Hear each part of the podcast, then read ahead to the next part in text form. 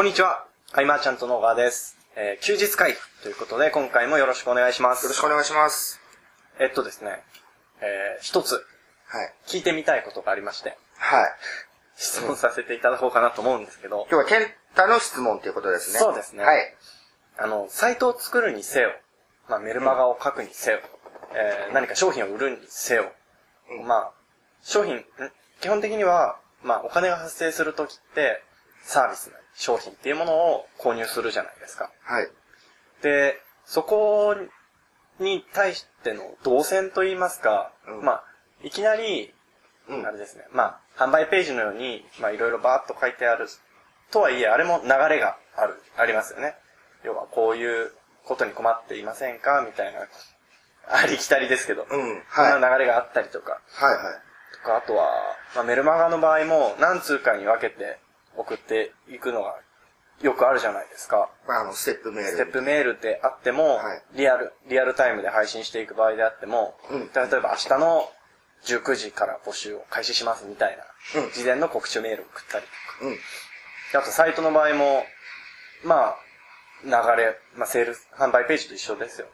流れがあるなと思って、はい。この流れ、この導入の仕方でどういう風に作っているのかなと思いまして、あの質問してみました。まあ、あの、細かい部分でそれぞれ流れがあると思うけれども、はい。そうそう。大枠で考えたときに、はい。僕が何から考えるかって言ったら、まずその、最初はその市場選定というか、はいはいまあ潜在ニーズを掘り起こすのか、はいなんか、あ、この声を拾って商品を作ろう、サービスを作ろうとか、うんまずはサービスのはい。ぼやっとしたはい概要はい。と、えー、次に考えるのは出口ですね。出口。あの、まあ、どうリピーターを増やすのかとか、はいそれともそのモデルは継承させるのかとか、はいえー、クロスセルで何かを売るのかとか、はい出口を考えるでしょ。はい。で、えっ、と、元に戻って一番最初の方に行って、はいあとは切り口の導入部分を考える。はい。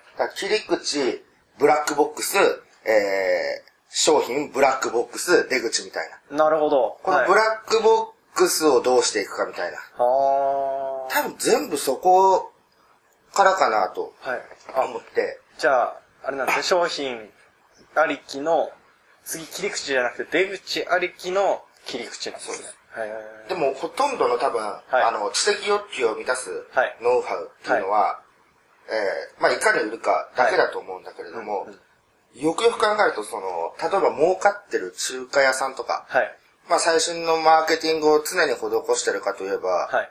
まあ、そうではない場合も、うんもちろんそういうのが好きでやる人もいるけれども、はい大体そのリピーターっていうものがしっかりしてるからこそずっと成り立ったりはいしてるところを、まあ、考えるとやっぱり出口をしっかり考えた後の切り口かなと。いうところで、はい。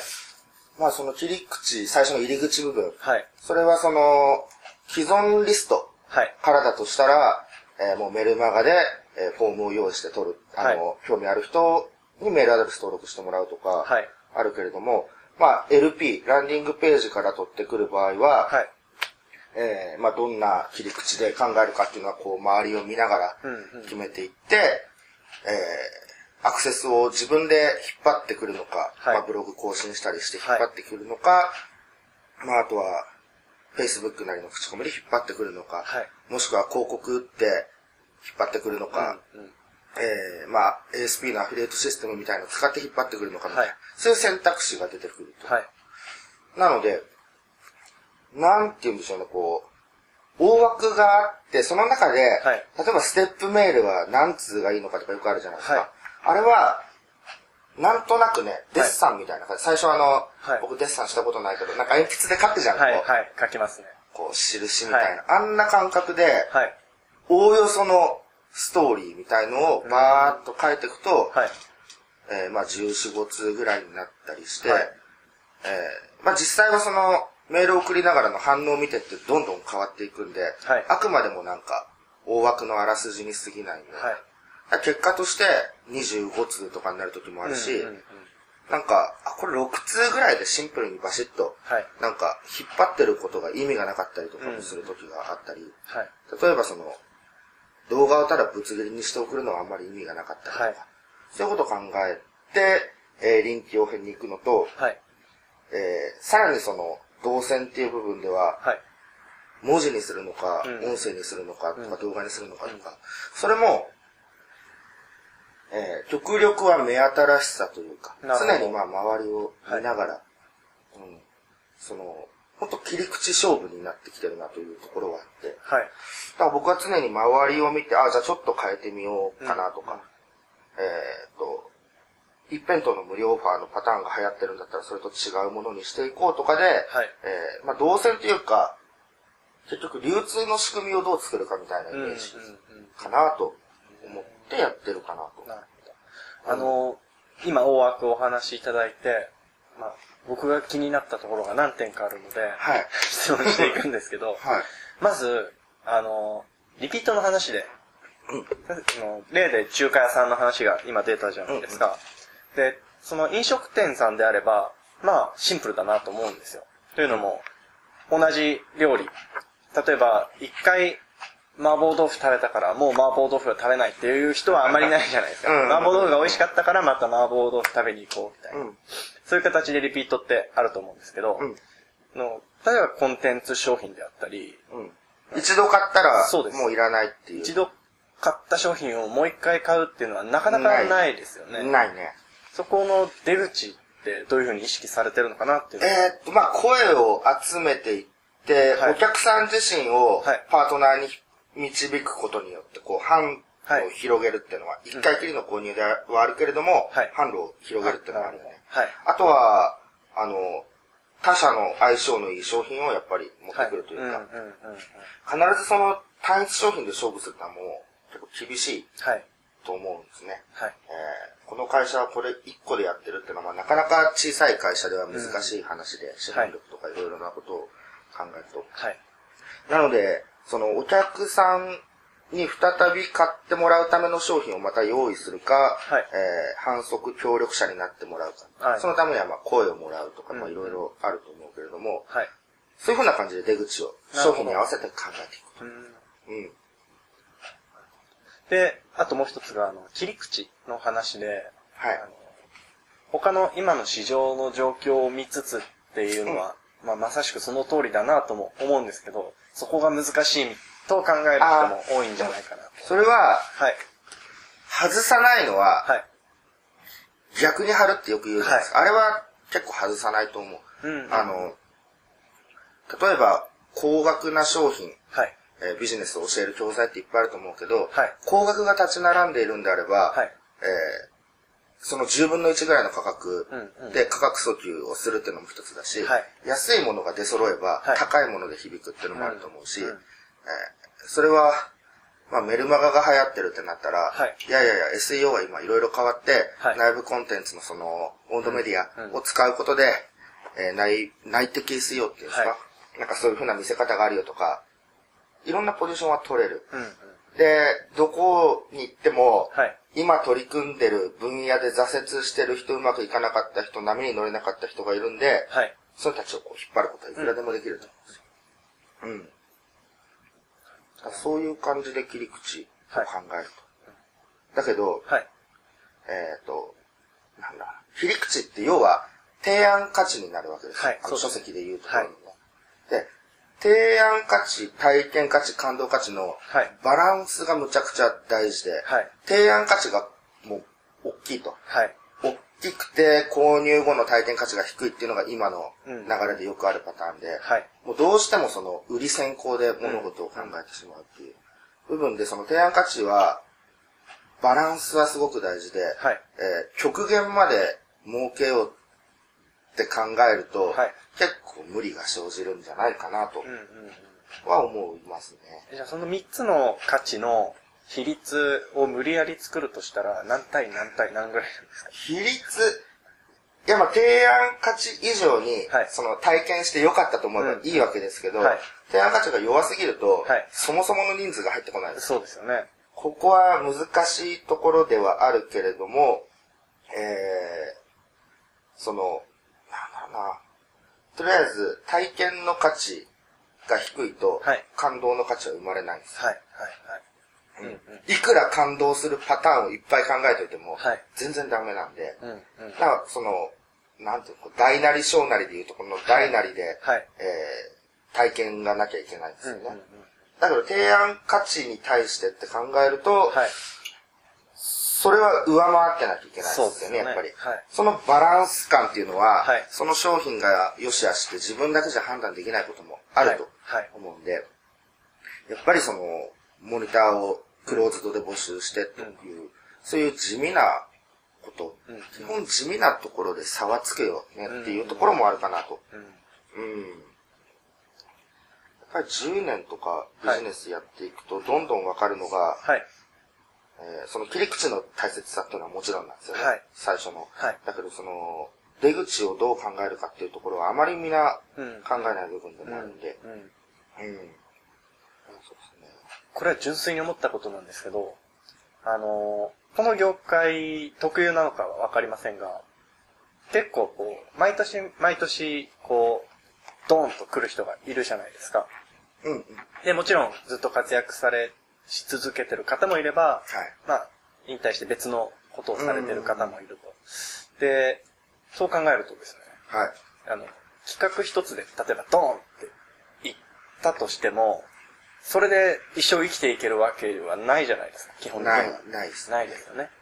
そう考えるとやっぱり出口と言いますか、次考えなきゃっていう風になってきちゃうと、で、はい。で、やっぱりリピートだなと。なんかさ、あれ、例えはいば、あ、この例えダメかなはい。あ、そう。ね、ドラクエの時にね、はい。その、防御力高めるよりもさ、はいやっぱ、その、ヒノキの棒から鋼の剣とか買うじゃないですか。はいで、防御って結構後回しでしょ。はい。で、いいう説明を今しようと思ったの。はいだけど、はい攻撃は最大の防御って言葉あるでしょ。はいだけど、それは試合とか、戦闘とかにおいおいて、はい。攻撃してれば相手は防御するしかないんで、そうかもしれないけれども、はいビジネスとなるとやっぱり、はい。その、なんていうんですかね、防御力というか、うんうんうんうん。うん基盤というかってことですよね。新規には限りあるわけですからね。そうですよね。うん。結構、その、まあ、ゲームでも防御力、はい。地味。あのー防御力上げとかないと後半辛いんですよね。後半辛いですね。はい結局、その体制しようと思ったら、はい後から防御力アップさせていくわけなんです。そうですよね。うん。この例えがどうなのかわかりませんが、じゃあ序盤は攻撃力だけでいいじゃんみたいになっちゃいますけど。そう、とりあえずでも攻撃力って言ったら手数は大事ってのもね、確かにあるけれどもね、はい。その、後ろの守りをしっかりしないと、はい。えー、その、水をザルですくうみたいな話もよくあるけれども、はい。うん、うんうん。大事かなと。そうですね。で、こういうことを繰り返して、1年、2年、3年と続けていけば、はい。その、ドカンっていう当たりはなくとも、はい。ずーっとこう、一定の支持者がいてくれることによってビジネスが成り立つというか、うんうんうん。うん。なんかその方がやりやすいですけそうどね。ですよね。あの、新規取るのって一番大変っちゃ大変。はい。うん。今回もあの、マーチャントクラブはい。で、まあいろいろ募集、クローズドでまずはやっている中で、はい。えー一人一人のこう登録してくれたメールアドレスを、はい。検索、はい自分のはい Gmail で調べると、はい。多いのはやっぱり2010年とかのはい教材の購入者さ。んが多いんで、はい。やっぱこういうふうに繋がっていける、どうやったら繋がっていけるんだろうとか、そこ考えていく方が、うん。うん、いい関係も築けるし、うん、うん。地味に移りやすいかもしれないですけど、でも、ねだ大事ですよね。大事ですね。なので今回はその、あえて、はい。えっ、と、稼いだ金額表示、ASP の表示とか、はい。ああいうのは全部しなかったうんわけです。はい。で、僕が昔その60万のセミナーとかでああやって学んでた、はい。そのコンサルタントの方も、はい。そういうのは一切見せてなかったなと。あー。まあ、見せようと思えば入ってきてくってから、はいパソコンの画面で見たいとか見てもらえばいいし、はい。あのーちょっとね、こう、価格、その稼いだ金額で誇示してうんうん。引きつける。も、もちろんその説得力はあるじゃないですか。はい。はい。うん。だけど、同じような金額にはまずたどり着けないはずうんうんです。うん。だけどそこがもういけるんだって思って、はいあ、簡単にいけそうっていう人たちを迎え入れるよりは、うん。えーダイレクトに思いで来てくれた人の方がいいしとか、はい。まあ自分の付き合いやすいお客さんに対してこう、リピート戦略を取るというか、はい。いいんじゃないかなと思はいいますね。だから結局ビジネス、話元に戻ると、はい動線っていう話だったけれども、はいえっと、そうそう、流通っていうくくりで考えると、うんうんうんうんえー必然とそうなったみたいな、ステップメールも必然とこうなった。はい。で出口戦略を考えてるうちに必然と、えーリピートを考えてこれをやるようになったみたいな、なんかその流通ベースではい考えてみるといいんじゃないかなと。なるほど。はい。あれですね、あの、菅さんが、よく言われてた、あの、全体から点を見るみたいなうん。話ですね。そう大枠で流通を考えるというところです。あのーやっぱマニアックなものも僕は好きなので、はいあれだけど、例えばその、メルマガの何行目が何何を書いた方がいいとか、はいえっ、と、2通目にこう書くとこういう反応がこう取れたとかいうデータは面白いけれども、はい。その前後の背景って一つうんうん違うわけで、違いますはい。そのデータは、ね、どこの部分をこううんピックアップしてるのかもわからない部分もあるし、はい。うん。なのでね、そこら辺のね、細かいところを突き詰めてしまうと、ドツボにはまりやすいうん。かなと。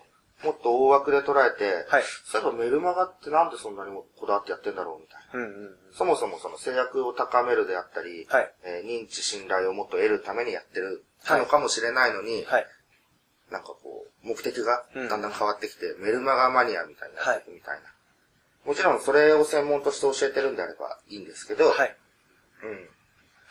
その、見失ってるというかね、はい常にその俯瞰するようなうんうん。感覚でいくと、間違いないかなと。はい。はい。わかりました。であの、まだ聞きたいこともあるんですが、はい。ちょうど、切りがよく、時間もいい感じなので、今回ははい。以上にしたいと思います。ま た、次回ですね、ちょっと僕も少し気になったところを聞いてみたいなと思います。はい。はい。えー、以上で休日会議でした。ありがとうございました。休日会議に関するご意見、ご感想は、サイト上より承っております。休日会議と検索していただき、ご感想、ご質問フォームよりご連絡ください。